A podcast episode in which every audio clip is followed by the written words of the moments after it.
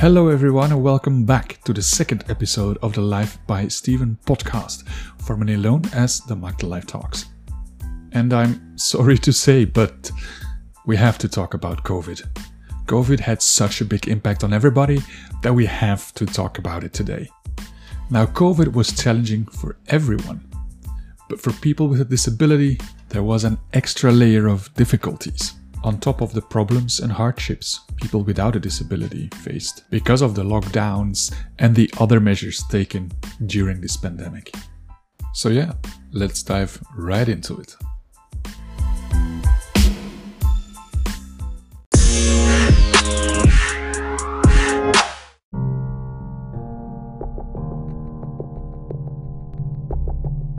Of course, we need to talk about this the impact the virus had on everybody's life was huge. But people with disabilities, they face some extra challenges. Some are different challenges than other people would expect. And some are the same problems, but with a somewhat larger impact than you would imagine. I talk about this in my last blog post about waking up and feeling like I shouldn't be here anymore. And I link it back to being lonely and the virus.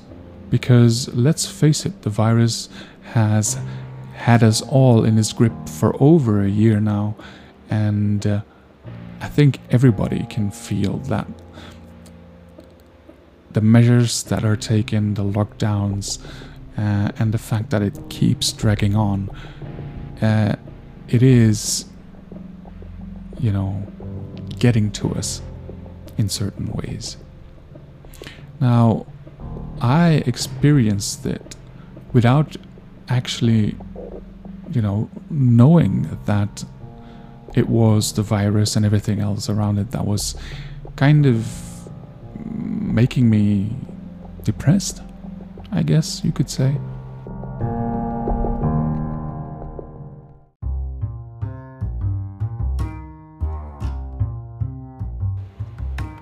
And so you have to know that uh, people with disabilities they um, they carry more risks when they get infected. You know, death rates are higher, complications are more likely. So we have to defend ourselves. But the problem is that to defend yourself from this virus, you actually had to shut everybody out. You had to limit your contact to as little people as possible. But a lot of people with a disability count on people to help them get through their day.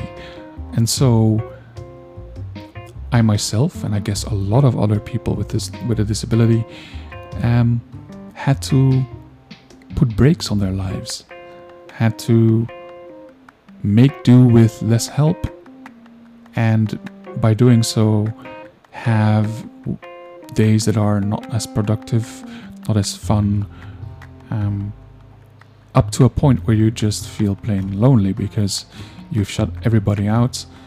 Um, if somebody has as much as a snivel, you turn them to your door. You have to tell them to stay away for 14 days come back when you know they're healthy again and show absolutely no signs of being sick.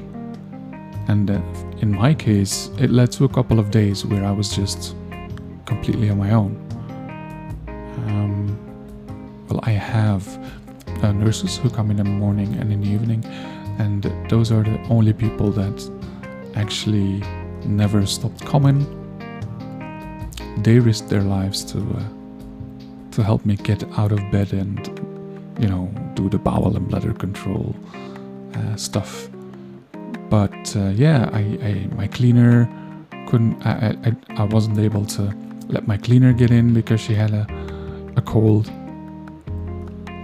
My uh, my housekeepers, um, people like my personal assistants who bring me to places. Well, not that I was gonna be going outside uh, a lot, but still, the even the possibility to leave my house just kind of faded away.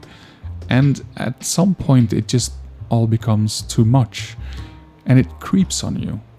Most of the time, you don't even realize that it's having an impact on your mood, on your emotions. And that's what I describe in my blog. Waking up thinking, why am I still here? I'm having zero motivation left to get out of bed and into my wheelchair because there was nobody to see, nothing to do, and yeah, nothing to look forward to. And it was only when I started writing the blog that I realized that the virus had has had a much bigger impact on me and my life than I actually anticipated and thought.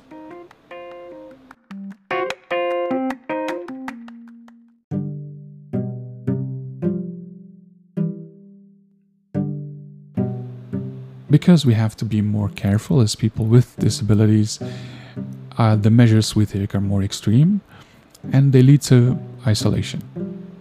They lead to anxiety, stress.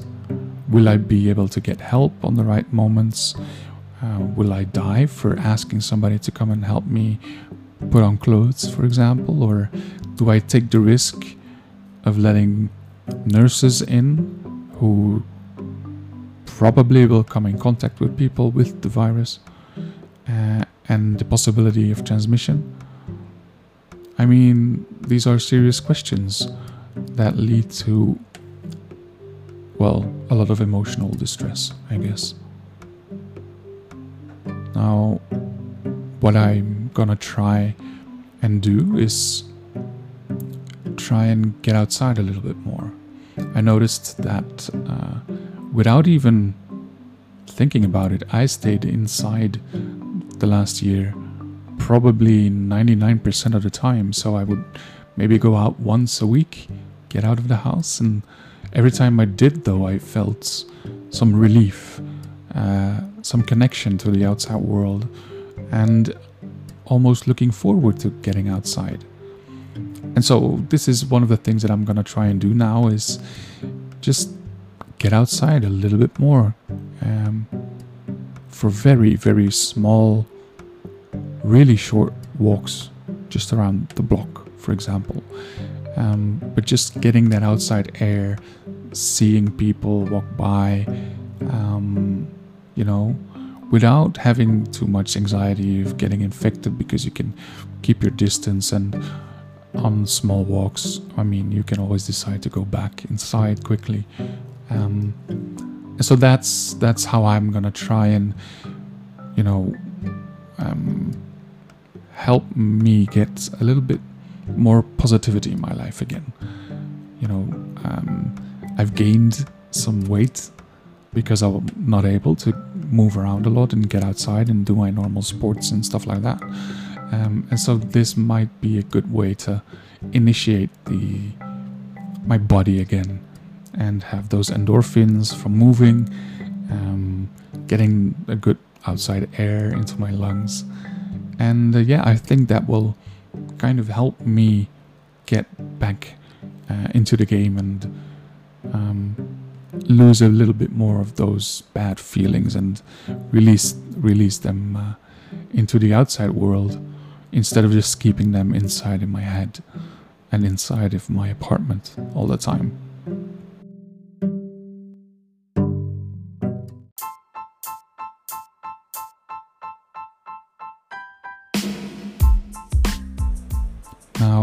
In the next episode, I will talk with uh, an expert on what we can do to stay motivated, uh, what we can do to prevent feeling lonely, getting depressed because of the lockdown, and uh, every measure we have to take to protect ourselves from this virus.